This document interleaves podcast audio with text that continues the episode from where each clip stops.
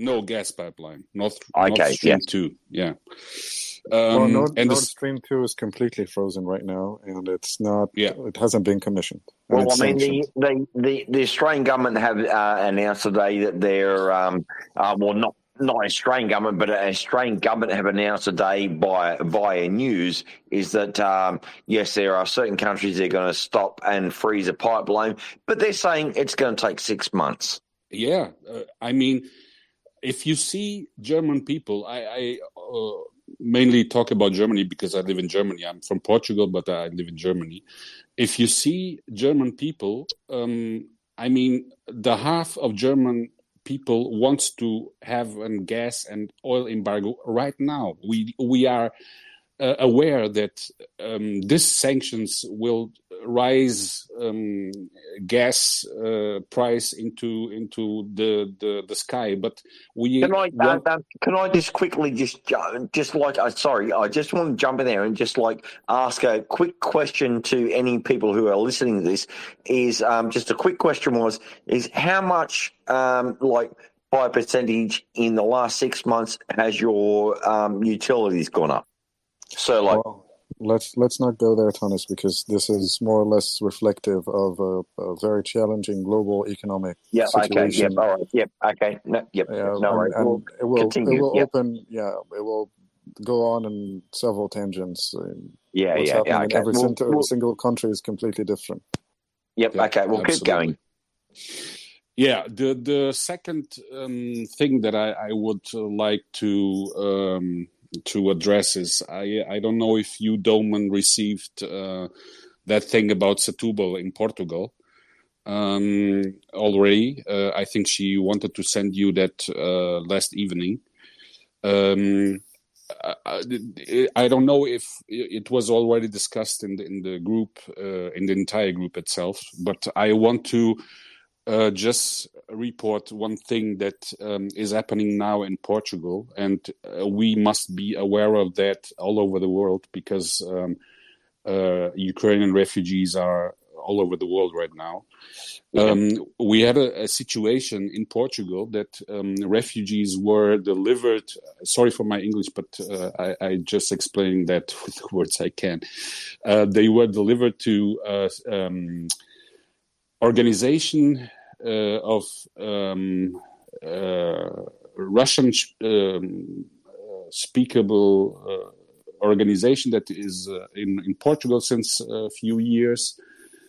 And um, the intelligence services uh, just, and, and um, because of the report of the um, Ukrainian ambassador in Portugal, and because the refugees were also reporting it, we discovered now that the persons that are, or, or the couple that were receiving these refugees um, are pro-Russians. So the guy um, was uh, two thousand fifteen in Russia and signed a document that he supports the annexation of Crimea, of Donbass, and uh, something like that. And um, the refugees were coming into Portugal, um, being uh, delivered to this organization. The guys were copying their documents, um, asking questions about family in Ukraine that stayed in Ukraine. Are the family? So, um, so this this is in your country, uh, like your your country, correct? Yeah, Portugal, where I came from. So so um, was this was this ever brought up to uh, aware? Norman, go ahead. Thank you, Em. Tones, please, please, please raise your hand. Don't don't butt into people so much because it makes it really difficult for people who are listening to be able to follow because because of lag times, because people are in different geographical areas. It kind of gets really weird and it doesn't come out as clear as you think it does. So please raise your hand. Click the heart with a plus button that's on the bottom right of your screen. And um, and then you can then you can raise your hand. It will be so much easier for everyone to listen, and it will be a lot easier for people to follow you as well. Okay, right? That, that's, am that's... I am I allowed to speak? Sure, but but you you were going to ask a question that we can try to explain, and that Luis was was trying to explain anyway. Um, yeah. Okay. So yeah. Right. Well, um, I'll I'll just sit back and listen. Th- th- don't worry, it will all get touched upon. We're, we're going to discuss it in, in plenty of depth right now. Um, yes. So you'll get. Yeah. possibly need. Um, and if Luis can please continue outlining, and then I have some uh, stuff to add to that, I think. Yes, thank you. Thank you, Doman. Uh, yeah, like I said, we, we must be aware of that because um, the organizations, I mean, that's what, hap- what happened in Portugal. Um, the government sh- uh, searched for people to uh, that could um, keep the, the refugees, and they, they uh, handled up the, the, the persons to the organization that was able to speak their language and stuff like that. But we have to... Um, really investigate if the persons we are handling the refugees to um, maybe are uh, the persons that we uh, have to have refugees in, in his hands. Because um, uh, like like I said, they were asking for information from Ukraine. They are copying the documents. They send everything to Russia. And um, that's why... At the moment in Portugal, it's um, all over the news, all over yep. uh, the media. And uh, yeah, uh, people must well, be aware um, of that. Well, not here in Australia. Is like we're not getting nothing about that uh, in Australia. But yes, I mean, we have a big problem with people coming here that um, don't have requirements like Um, coming by boat. Um, I mean, boat is the biggest thing in Australia, but I mean, since the government we've had in for oh, ten, twelve, eleven years, uh, we don't get them. I mean, and the worst thing is, is that they get on boats to come here because they're told they can, they pay their money and they drown. I mean, terrible. So I, I feel for the people immigrating to our country, but it's a long way and it's water. And you're going to drown. You can't swim. Like, um, to me, it is people who are desperate to escape to a new life. And I think that um, most countries aren't that bad. Uh, Tones, uh, you should use the the hand uh, on the left or right side of your of your phone, like Doman said, because I, I still was not finished. Um I, uh, I and and I just I just forgot what I wanted to say because you stepped in. Sorry, sorry, Lewis. It's fine. Julia, please go ahead. Julia, Julia, you have your hand up. Please go ahead. Uh, sorry, uh, I I thought I wasn't the first in line. I just wanted to add something. So what the speaker from Australia was saying about U D S S R, and that many people still think so that those countries want, or those people want to stay in Russia. I think it's a huge ignorance of history, and we see it also in Germany. And I remember when I moved to Germany twenty years ago, so it was like Lithuania is Russia. So I think it's very important to educate in every single country, actually, around the world. U D S S R, it was made from Russia, like empire, uh, which occupied many other countries. And some of those countries managed to escape, managed to get free again. But it wasn't Russia which like split up. It was empire which occupied other countries. So I just wanted to make this point. It's important to educate about this. U D S S R, it was the Soviet Union, wasn't Russia. Soviet Union was Russian empire, which occupied southern countries. So I just wanted to make this point. Thank you. Thank you, Julia. Is it Julia or Julia? Which do you prefer? Uh, both goes, so it's fine. Both versions. Thank you. Okay, thank you very much. Uh, Lewis? Um, I remember what I wanted to say. Uh, say uh, Just to finish uh, my my speaking, um, and there is, beside of that, what I just reported about Portugal, there is a, a second thing that we all must be aware of: the Ru- pro-Russian propaganda spider web, uh, if we can say so, are are all over the the world.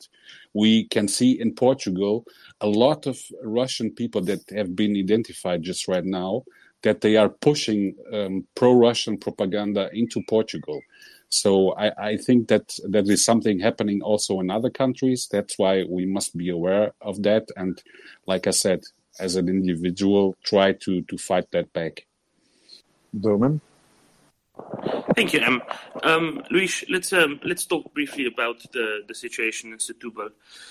Um, so my understanding was from the start that, you know, supposed N G O or whatever organization it was that was heavily, heavily pro-Kremlin, as you quite rightly noted.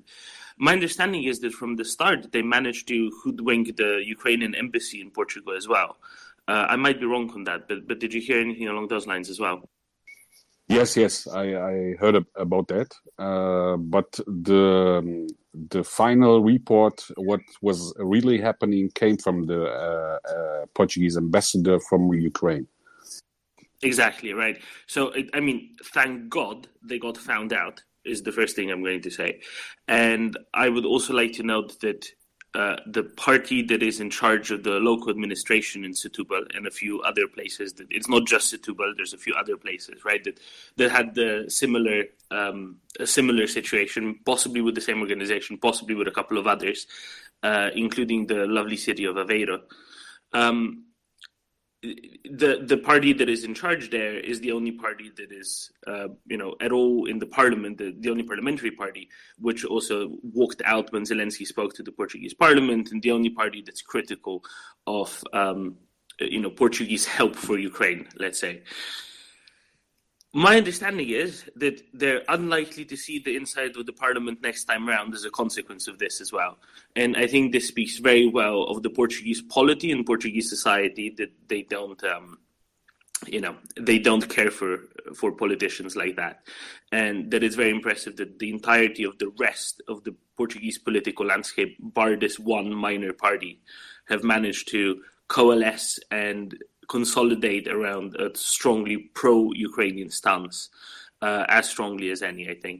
Um, and I do believe that this is going to get sorted out. Everybody who is responsible for everything that you've detailed earlier is going to be appropriately prosecuted, uh, because what what they have done is both unconscionable, but also undoubtedly illegal on many on many levels, right? Uh, both the politicians and the Russian N G O Kremlin, pro-Kremlin folk. And I'm I'm glad that, you know, it's being resolved as swiftly as it is. Obviously, they've been cut off from all access to Ukrainian refugees whatsoever. Uh, and as you said, the Portuguese intelligence services are working on it. Uh, and I'm sure that the courts are going to start as well in, in short order.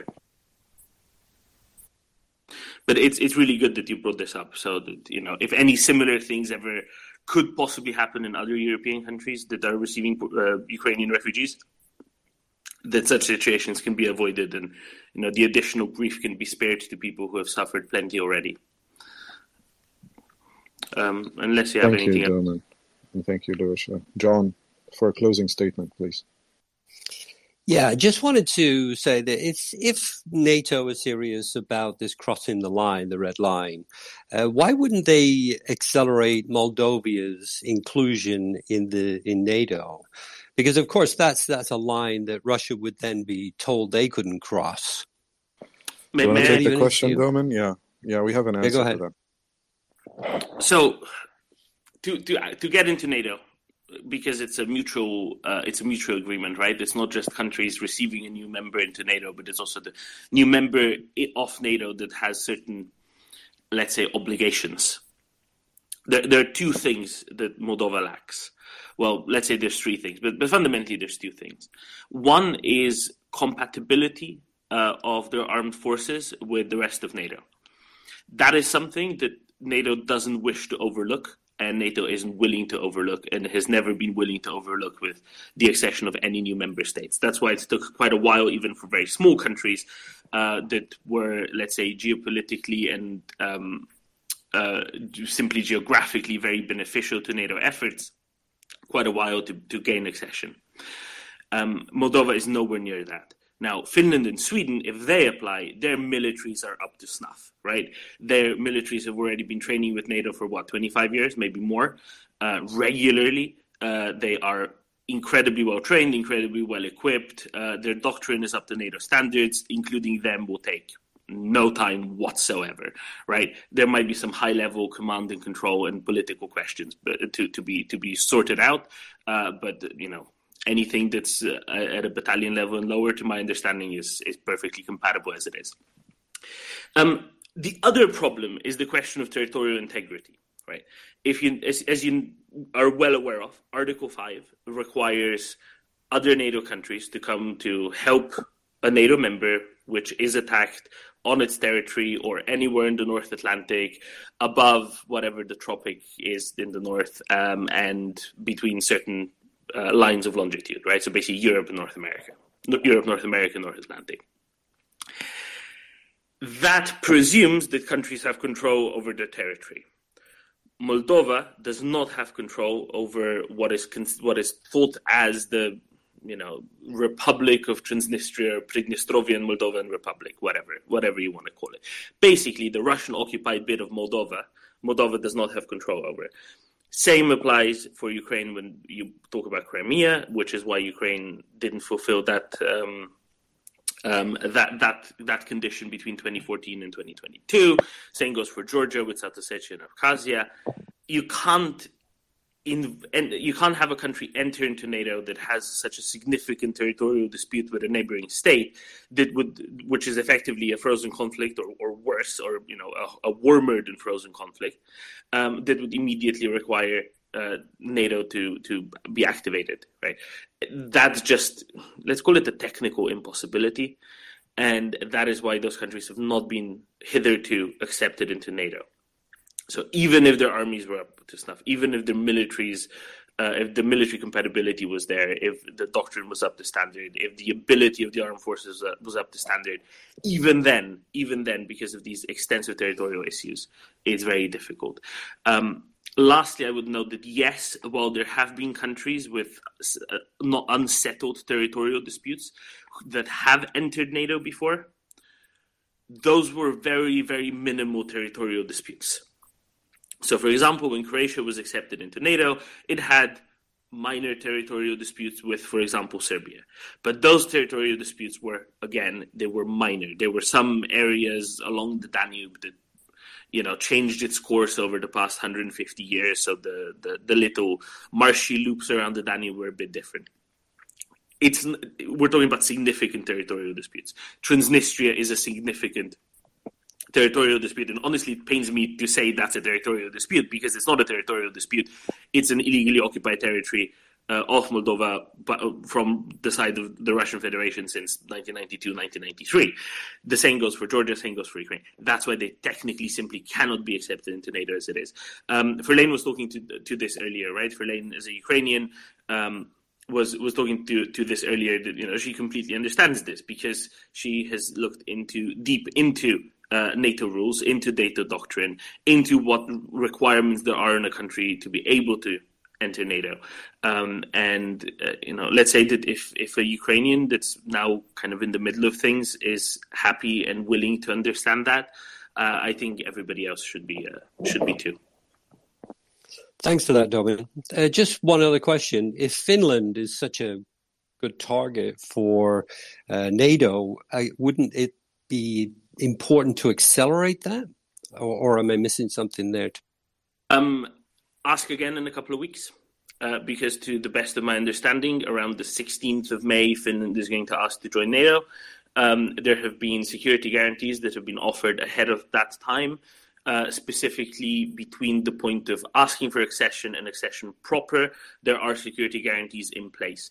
Uh, that has been publicized somewhat Uh, by other governments, including yesterday the Danish Prime Minister spoke to that with respect to Sweden, because Sweden is still, let's say, kind of um, dragging their feet a little bit with some internal political disputes, specifically within the governing party. Uh, but yeah, it's it's that is being taken care of, and that has been taken care of. And um, uh, Finland, at least Finland, if not also Sweden, but probably also Sweden, are well on their path uh, to join NATO in the coming weeks. And using the word target is actually off point, because NATO is a defensive alliance and it doesn't lobby or pressure governments to join it. So a government that considers joining NATO does so on its own after reviewing its national security threat matrix. So NATO is not a corporation or an entity that has K P Is or targets or acquisition targets or anything like that. It is sovereign governments that consider joining the alliance based on updates to their national security threat matrix. Thank you, and that's a very important point that I forgot to make. Thank you so much. Again, just to, can I just say one last thing? Um, you know what? I mean, it's so frustrating. Clearly, nobody knows what they can do. They don't know how they can get involved in it. You know, Dom or Em, you know, what, what would you say we can do if we have influence in certain areas? What can we do to, to help the situation? Because it is frustration, frustrating standing by and watching this unfold before our eyes and not be able to do anything, that feeling of helplessness. You can do a lot, and everyone can do a lot, and there is no need for any feelings of helplessness. First of all, simply by spreading the word about what's happening in Ukraine. Uh, you can dedicate one hour daily to review what is being published by reputable and trustworthy news sources and share the, the, those uh, pieces of information with your friends, with your family, using your Twitter account, using your Facebook account.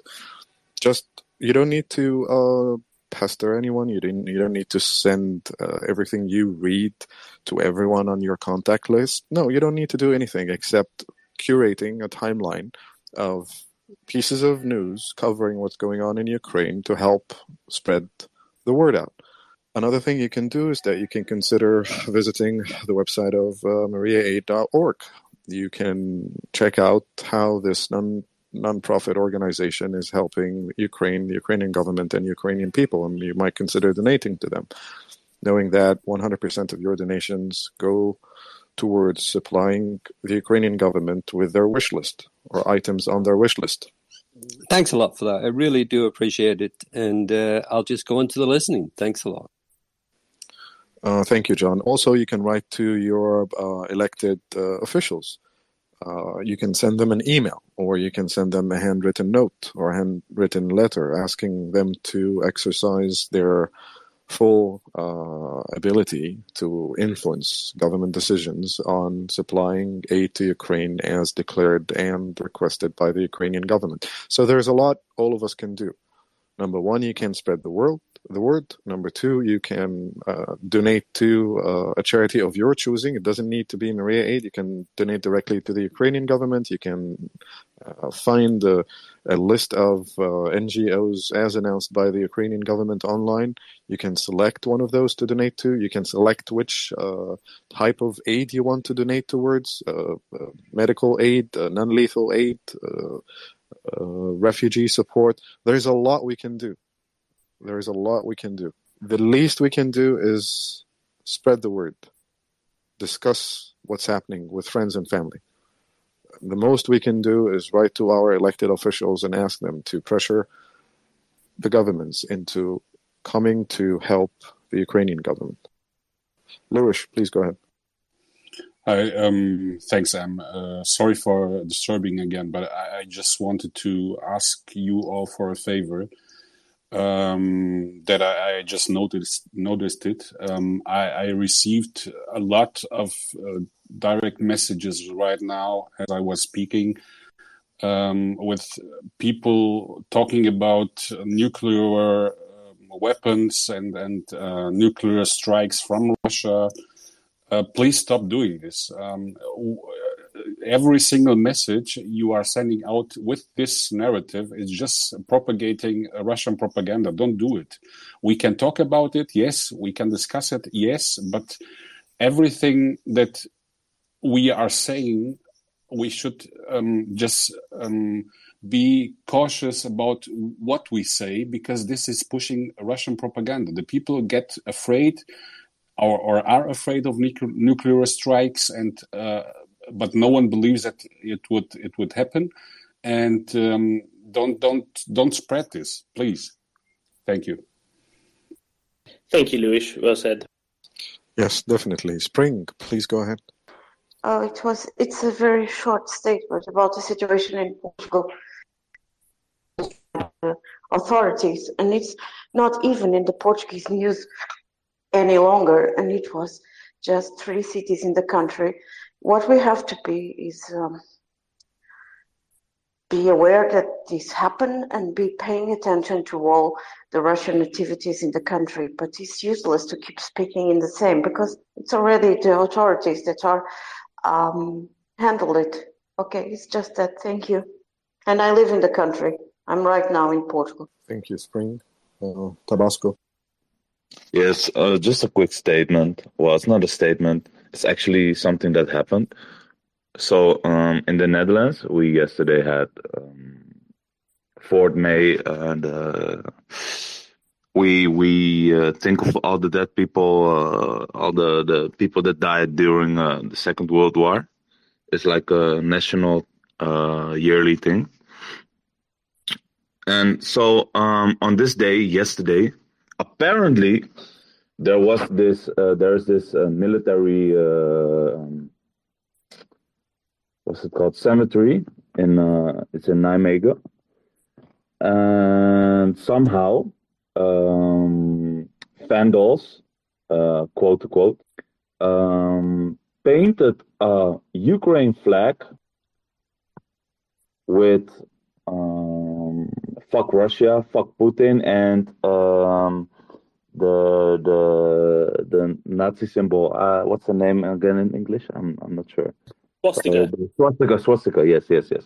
So this a million times feels like a a sad, really sad example of a false flag, because why in the world w- would any Ukrainian right now paint swastikas on uh, British and um, American graves of soldiers died that died here uh, while liberating Europe, and then paint a Ukraine flag on it? it it's nonsense, right, Tabasco? I, I I don't think this this is what is said to have happened, right? But, um, no, no, no. There's there's even pictures of it. So there was literally somebody physically there who did this, and it's no, the. I, I get it was somebody who actually did it. I'm, I I I get that this has happened, but I just don't think that the people who did it did it with the motivations that are being assigned to them. If that makes sense. I don't think a Ukrainian went and painted Ukrainian flags. No, no, no, no, no, no. I, I, I don't think at all uh, that an Ukrainian did this. I'm two million percent sure. There's, there's literally in, in, and when you, when you look in, in, in, in, into psychology, there's, there is no reason or, or logic motive behind this for somebody to do something like that. On even, uh, and especially symbolically on this day, uh, where we think of all the, because it was a thing they, they were talking about, um, should we, uh, that we need to um, uh, conclude Ukraine into this national, uh, ho- uh, it's not a holiday, but it's a national daily, uh, national yearly thing. Um, so for me, this, this feels like a, a really sad false flag. Like extremely low. Yeah, exactly. I think we're on the same page here, Tabasco. Uh, Luis, if you had a, a thing to comment on this as well. Yes, yes. Uh, I mean, just just look at all reports that are coming from um, so-said empty reporters, Western reporters that are with Russian uh, military in Mariupol, as an example. I just saw yesterday again a report about it. Everything that comes out from that side uh, is related to Nazi and, and swastikas and everything, and torture chambers from Ukraine, Nazi group, Azov battalion. Um, I, I mean, it's it's clearly propaganda. Um, we have Portugal has uh, a lot of uh, reporters on the ground in, in Ukraine, and they didn't report anything about that. And I, I also. Look at uh, other reporters uh, from, from U K, from uh, Denmark, as an example, and there is no reports about it. It's just propaganda. Yeah, exactly. And there's a reason why they shipped Solovyov into Mariupol and have his picture taken in front of the Ilyich steelworks, right? Because the, the other big, big steelworks that aren't uh, Azovstal. Um, Russians yeah. are uh, leveraging every little uh, shred of propaganda they possibly can. Uh, be it at the very highest of levels, as well as this, which is, you know, at the very lowest of levels. I won't say whether this was organized, you know, from uh, from Kremlin, or whether this is some low-level thing that some local sympathizer did to smear Ukrainians or whatever it was. But I mean, th- it's a good thing that everybody here uh, can clearly see through it, right? it's as transparent as it gets. Right, Luis? Yeah, just, just one thing more that we also should be aware of it. They know that we, uh, other countries, know that this is Russian propaganda. This is just material, material that uh, they want to be consumed in Russia.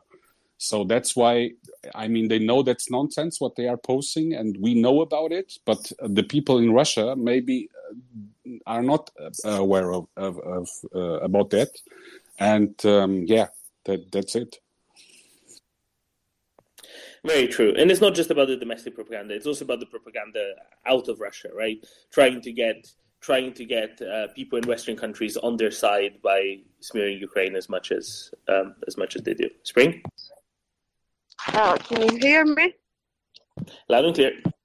Okay. It, no, actually, we have right now a reporter from one of the T Vs, I think, that is on the Russian side, but it has been a national laugh because we... He's joking in all social media. We don't take him serious. I I am not sure if it's the public T V or whatever it is, but it's so damn silly. He's reported that everyone is joking about it, and they post pictures changing the books that he shows that were there and stuff like that. It has been a national joke, nothing more. No one is taking it serious. The country is very pro-Ukrainian, except our beloved religious Stalinist communists that are still on the other side, that they are Putinists, but they have just three six, six seats in the parliament from two hundred sixty, if I'm not wrong, of two hundred thirty, and next time I think they will be able to fit in a smart for two persons, if not, if they don't disappear. It's all. Yeah, and they're they're, they're going to get they're going to get out of there uh, next time around. Sadly, Portugal just had legislative elections. Uh, if they were, you know, a few months later, they might be uh, out much much sooner still, right? Without any doubt, they would be disappearing for many places in the country, really. Precisely. Sorry, that's what I was going to say. All right. Um, To to change, you know, to go to, from one bit of Russian propaganda to another bit of Russian propaganda, apparently uh, Russian ministry has been saying they've been practicing uh, nuclear-capable missile strikes out of Kaliningrad uh, yesterday. So that's between Poland and Lithuania. They're in the Baltics. Um, you know, they're they're just trying everything and anything that can be um, uh, that that can try to affect the public opinion in nearby countries in Europe, in Northern Europe here especially. I think this is primarily aimed at uh, Sweden and Finland. Anything they can uh, to deter more countries from joining NATO, from to deter countries from supporting Ukraine. But at the end of the day, I'd argue it's not working very well, is it? Right? Uh, Finland is going to join NATO.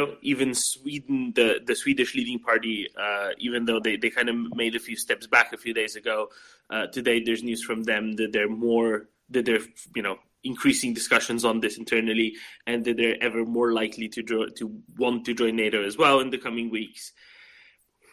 Whatever nonsense Russians are up to, it isn't working. It might be working somewhat domestically. It certainly isn't working. Uh, it certainly isn't working externally at this point. Spring? Did, did you, all of you, have seen uh, some pictures that were supposed to be taken in Moscow or in Saint Petersburg of some posters saying that the Swedish are a bunch of Nazis? It's so... They are starting like exactly they started with Ukraine, uh, spreading out fake news about the Swedish. It was something... I think I have it, it in my Twitter, but... Uh, It's amazing how the propaganda, the Russian propaganda, moves fast. And but I, I think hopefully uh, Sweden and Finland join NATO in, in the, this month. Yeah, hopefully, and you can really see how they're grasping at straws. Uh, those posters that they put up about Sweden, I mean, they were. They, They they really were the, the message really wasn't worth the paper it was printed on, um, the the way they the way they framed that. Um, in, in other news of Russians being uh, full of shit, um, apparently Russians have restarted the offensive on Azovstal despite promising a ceasefire to have started this morning. Uh, I think they observed the ceasefire for about one hour before uh, they stopped observing said ceasefire uh, and resuming their offensive on Azovstal while civilians were being evacuated, if my understanding is correct. So, no, never uh, never trust what Kremlin says, I guess. Uh, Luis? Yeah, um, just uh, to add something something to this uh, um, issue in Mariupol. I'm just reading uh, credible reports that um, the thing that the Russians want is to get um, uh, prisoners from Azov battalion, and uh, that they should parade on the ninth of May uh, while being in cages. Um, they will be presented to the public uh, on this parade, and if that happens, I, I mean, that's... Uh, I have no words for it. Yeah, certainly. Um, it's, you know, if, if anything is about, against Geneva Conventions, it's parading of P O Ws in parades, in, you know, literal parades. Uh, so, again, I'm not surprised. Uh, but then I've been highly cynical about everything that the Russian uh, government and military have done for a long time now. Because, you know, historical memory. Um, In other news today as well, the German government announced that it will coordinate for two floating L N G terminals to be brought into the country, and will be signing a contract with a certain supplier to provide Germany with L N G. So the German government is delivering on its promise to divest from uh, Russian L N G. And um, what is the significance of that, that especially that they're going to be there before the winter season? Well... Probably L N G prices are going to go up, and how the German government plans on containing the increase in prices is uh, yet to be seen.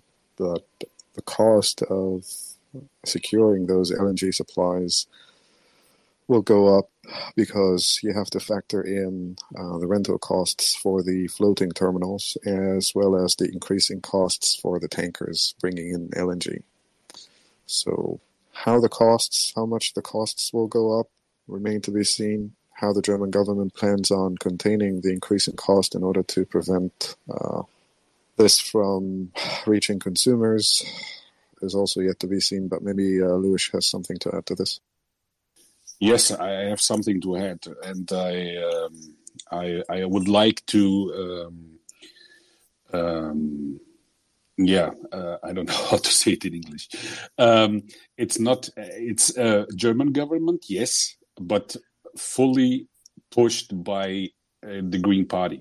Uh, so if you uh, think that something, uh, that is something that Olaf Scholz is pushing, the Bundeskanzler, that's absolutely false. It's the Green Party. So feel free to go to the Twitter account of uh, Olaf Scholz and uh, give him your opinion. Because uh, uh, that's the Green Party that's pushing it. And they said it already on the beginning of the war that they were be pushing this, um, that gas and oil and uh, other materials that are coming from Russia should be stopped as soon as possible. And uh, the only person or, or the only party that's opposing right now or is not doing what it should be uh, done, it's um, the party of the Bundeskanzler in Germany. Well, thank you for that. Uh, I, this is a personal disc- disclaimer. So I try to uh, stay away from domestic politics. I mean, I understand uh, that's your country and you have better understanding of it. So I was trying to, just to highlight the move itself. Uh, I know the political uh, landscape in Germany right now, and I understand how, um, uh, what what's the proper way to say it, hotly debated uh when it comes to energy policy, and contested as well. The second thing that I try to refrain from commenting on is my own preferences for what I consider uh, cleaner energy or more efficient energy, or uh, the future of energy uh, production and uh, supply. But I totally understand what you've just said. It's one hundred percent correct. And Doman, please go ahead. Yeah, I'll just note um, something from Axel, who can't speak at the moment because of our obvious technical issue of not having any co-hosts at the moment, and uh, Walter not being around to sign any, so we can't just bring him up. Uh, but Axel would like to know that the Green Party leadership is doing uh, a good job uh, and pushing for all of this, However, the Green Party base is somewhat more split on it. Um, uh, Luis uh, Axel also asks to pass his best regards to you and that, saying that he's glad that you're there or that you're here with us. Um, so, you know, that's Thank a, you very much. A big compliment for you, I think. Yeah, I'm sorry about that. An emergency uh, iOS text message was pushed to my phone and I got uh, kicked out of my co-host seat. So we're flying solo right now. Likewise from Germany, I think there has been some additional confirmation that Germany is indeed apparently selling, sorry, selling, sending, sending seven Panzerhaubitze to um, uh, to to Ukraine, uh, which is good, right? Um, Em, do you want to talk about why Panzerhaubitze are really good for Ukraine? No, I can't speak to that. Sorry. Oh, damn it. Okay, fine. Well, they're big old guns that are self-propelled, and apparently they're very high quality. Uh, the Dutch have already sent some uh, to Ukrainians, or have announced sending some to Ukrainians earlier. Uh, Italians might be sending some, and now finally Germans have gotten around to it a few days ago. Um, thank you, Axel. Um, long-range, high-precision artillery. Yeah, well, I'm, I'm on I'm on a very specific N D A when it comes to that platform, but speaking to the general idea of supplying Ukraine with self-propelled artillery and um, precision-guided ammunition is uh, it, it will be a game changer. Uh, those platforms have longer ranges than the current platforms fielded by the Russians uh, in the battle space, coupled with uh, counter-battery radars. Uh, those two solutions will offer Ukrainians a huge advantage against Russian artillery and will result in taking out most of, if not all of, Russian artillery positions um, if the Ukrainians make the right plans, and they have been making and executing the right plans. So back to you, Domi. Yeah, thanks, Em. And what, what I'd note is particularly significant here, Um, sorry, something else, else from Axel, uh, saying that uh, Panzerhaubitze fit perfectly with the new counter-battery radars, and the Russians do fear that. And yes, that is very important. The one thing that Ukrainians have somewhat struggled to uh, strike against is um, artillery fire from the other side, right? And the way to counter artillery fire is to destroy their artillery pieces. And the best way to do that is with more and better and more precise artillery, which is the sort of stuff that... Um, that these Panzerhaubitze are. I would, however, like to note on an additional very good piece of news that comes out of that, and that is that Germany at this point, if they do send both the Gepards and the Panzerhaubitze, um, they, they're really kind of out of excuses for what sort of heavy weaponry would be going too far. Because if they do send some of these, you know, fabulous self-propelled guns, why not also send some tanks, and why not also send some whatever other tracked and heavily armored vehicles they might have uh, lying about? Uh, for a long time, the German government has avoided, you know, even considering sending weapons like these uh, because they said that's going too far. And it's really good um, that, you know, now they'll they'll get themselves to be out of excuses to not send more of things like these in the future, and not allow German companies to send more things like these in the future, or sell more things like these uh, in the future to um, to Ukrainians. Uh, Axel also notes that it's good messaging by an otherwise communication-challenged German government to send these pieces of kit. Completely agree, Axel. Uh, you know, as per usual, Luis. Yes, um, I just I just want to make aware that we should be. Um, a little bit careful uh, regarding these news. I mean, that that's absolute good news. But uh, what we saw in the last seventy days is that um, uh, Germans, um, especially uh, Olaf Scholz or the defense minister, is uh, announcing something, and it takes weeks or months to do it. So, um, as he said, uh, I think three or four weeks ago, um, that... Um, Uh, we are creating a fund for Ukraine over two billion euros. Um, after that uh, news came out, uh, it was clear for all the people that uh, that be a fund uh, that is only working uh, after passing the Bundestag, um, and and uh, it would take months to to uh, have some money out of it. So um, it's good news. Um, heavy weapons to to Ukraine. absolutely. But uh, I only believe it uh, that we are uh, really reacting fast from German government when I see the weapons on the ground. Yeah, I mean, reacting fast is a it would be an overstatement at this point, right? But it's better better late than never, I guess, in this case, and it's definitely a lot better for um, uh, it's a lot better for Ukraine that Germany finally did get a move on with these things, uh, because Germany, despite its quite you know un- less than perf- less than well supplied army in the last uh, couple of decades, it's still a pretty significant resource compared to most European countries. There's still very significant potential resource um, compared to most uh, European countries.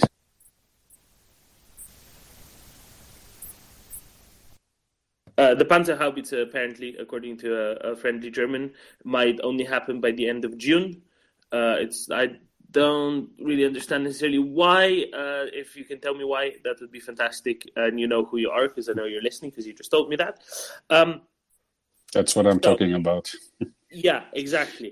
However, I think part of that is that Panzerhaubitze do require a little bit more, uh, a little bit more training than some of the other uh, pieces of kit that other countries are generally sending. Right? I think I'm correct in saying that the M seven Triple Seven howitzers, the towed ones that the U S, Canada, and Australia have sent uh, in various quantities. Those are a lot easier for any currently trained artilleryman to use, if my understanding is correct, right? Because it's it's a much simpler system, uh, towed artillery generally, than self-propelled guns.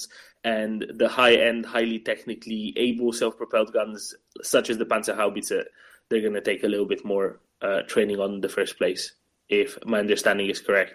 Uh, M, I don't think it would be post- probably a violation of your... Uh, Um, of your legal obligations to either confirm or deny what I've just said.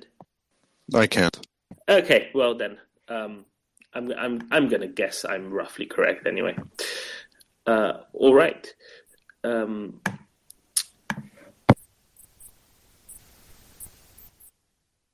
if anyone has any questions, well, we can't add Um, speakers at the moment, uh, do feel free to D M us with questions, and we'll be happy to try to uh, answer them if we get your questions. Uh, but please stay away from necessarily domestically political uh, political topics in other in other countries, because that's not necessarily the most productive thing to do. Um,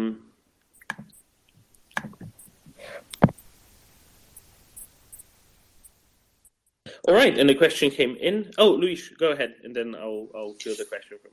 I, I just have one question, quick question. Um, I was yesterday online uh, here in the group, as uh, I think Roman is his name, came from the front line into the group and uh, answered a few questions. Is it planned that he also came in the next days? I, I mean, of course, he's on the front line. He cannot be uh, always online.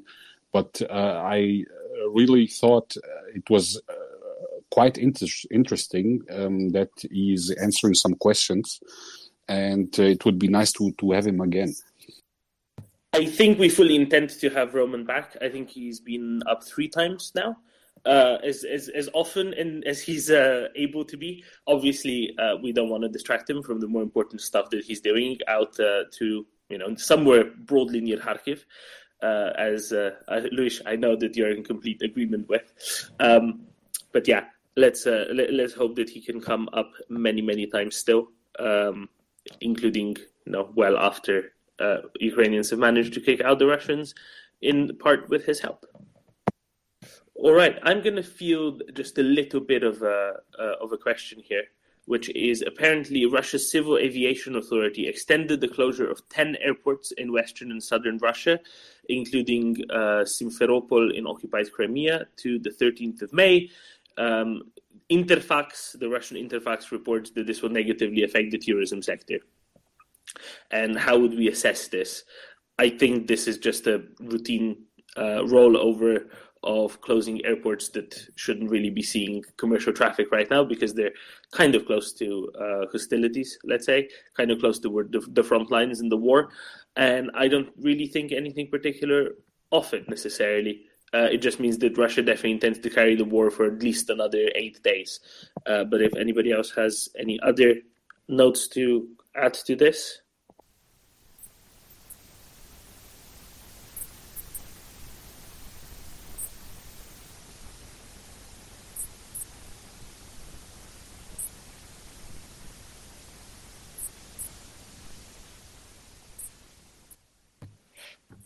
If not, that's uh, that's all right as well. Uh, sorry about that. Uh, Damon, did you say something? I'm sorry. I I was. Did, did you address something to towards me? I, I'm sorry. I was just lost in thought. No, it's okay. It's all. It's it's all fine. Uh, there was just a question about Russia extending the closure of some civilian airports in the west and the south of the country, as well as Simferopol. Uh, but I think that, that we've we've covered that uh, that topic probably sufficiently as to our abilities. Well, technically speaking, Russians average won't be able soon use the airport whatsoever because their money, I hope, is uh, going down the drain. Uh, I'm sorry, I was just lost in thoughts because I've been reading some um like messages from some people in groups, and there was like it's right now also being like. Um, Uh, it's already being like uh, distributed or shared in Ukrainian segment of Twitter, and it's like a friend of mine. Uh, uh she was told a story uh, uh from the volunteers that the four-year-old kid came from eastern Ukraine to Lviv. Um, there was a girl, and she was walking down the street, and she was saying, "Oh, it's," and she was speaking in Russian. "Oh, it's so clean over here. Your uh, uh, uh, your aunts and aunties that are like lying on the on the street are being cleaned, like are, are being removed so quickly." Like, and people weren't able, firstly, to process what she said, and then they realized what she said. Uh, yeah, I mean, the, the the kids the kids still can't understand what's going on, obviously, but it's gonna be. Um, I, I just can see what kind of impact it's gonna have on them. Sorry for that. It's just, it's, I mean, don't, obviously, first, don't don't be sorry uh, to when whenever you bring the realities of war to the space, uh, because that's something that all of us should probably be a lot more aware of while we are discussing German energy policy and and weapons deliveries and the like. Um, And and secondly, yes, of course, it, it will have, you know, it will have huge impacts on, on the lives of kids like her, uh, possibly for the rest of their lives. And they won't even remember the specifics, most probably, and yet it will impact them for a long time. And the, the after-war care have will have to be, um, you know, extensive in particular in uh, in addressing that. Um, Luis? Uh, yes, I, I just have a quick question to Farlane. Uh, as I understand, you are in Ukraine right now? Correct. Um, I, I just have one, one quick question because it it's, uh, fits so good uh, in just what, what you said. I heard, um, I think the day before yesterday, uh, that uh, there was a strike in Odessa and um, a seventeen-year-old boy died uh, because of that strike. But before that happened, um, and where the the sirens uh, were working, uh, he went out of his home and uh, tell, told to the neighbors to uh, get to the shelter uh, and saved in this way uh, the neighbors. They, they didn't have a scratch, uh, scratch I, I think, but he uh, died because of this strike. Is that true? Um, except for the part about his age. He was fourteen years old, and he indeed uh, was, uh, like, his parents told him to sit in the the bunker. Uh, he's, he remembered or recalled that some of the elders were outside, and they, uh, like, uh, they didn't have an announcement. So usually you have an announcement or, on your app, and then you hear the air, uh, the air raid sirens. It's gonna, there's some sort of a delay usually. I, I don't know how it works. Maybe maybe just the system works this way. And the kid saw the announcement, or he was reading the news that's going to be uh, an air raid soon. Because the air raids are um, air raid sirens, even here in, in my uh, hometown, they're being uh, switched on manually. So there should be a person on the, on the place. twenty-four seven, it's technically impossible because everyone is doing something. So he thought about that. He ran out of of the safety. He informed the elders, and once he was getting back, uh, it, he he was yeah he he was shelled. Uh, well, uh, his dad uh, made sure that no one will um, forget how he looked like and how, like, what's his name and what's his credential and and, and so on. So yeah, that's that's true. Yeah, I I, I just wanted to say, um, of course, we are aware that there are heroes across Ukraine everywhere. Um, and to to read about this young boy that uh, with with fourteen, sorry for the for the mistake, that is fourteen and went outside knowing that there is um, danger incoming, and was able to save his neighbors is just, uh, I don't know. It's um, my heart goes with a lot of pain when I read that, but that makes us uh, aware that there are heroes everywhere. Ops, um, if if it's a child, if it's a, a woman, if it's a man, if it's uh, I, it's it's unbelievable what Ukraine is is, is doing. Thank you, Luis. Um, thank you both. Uh, I will very quickly uh, run through some questions from the D Ms uh, because now I think it's probably a good a good point to raise them. So first of all,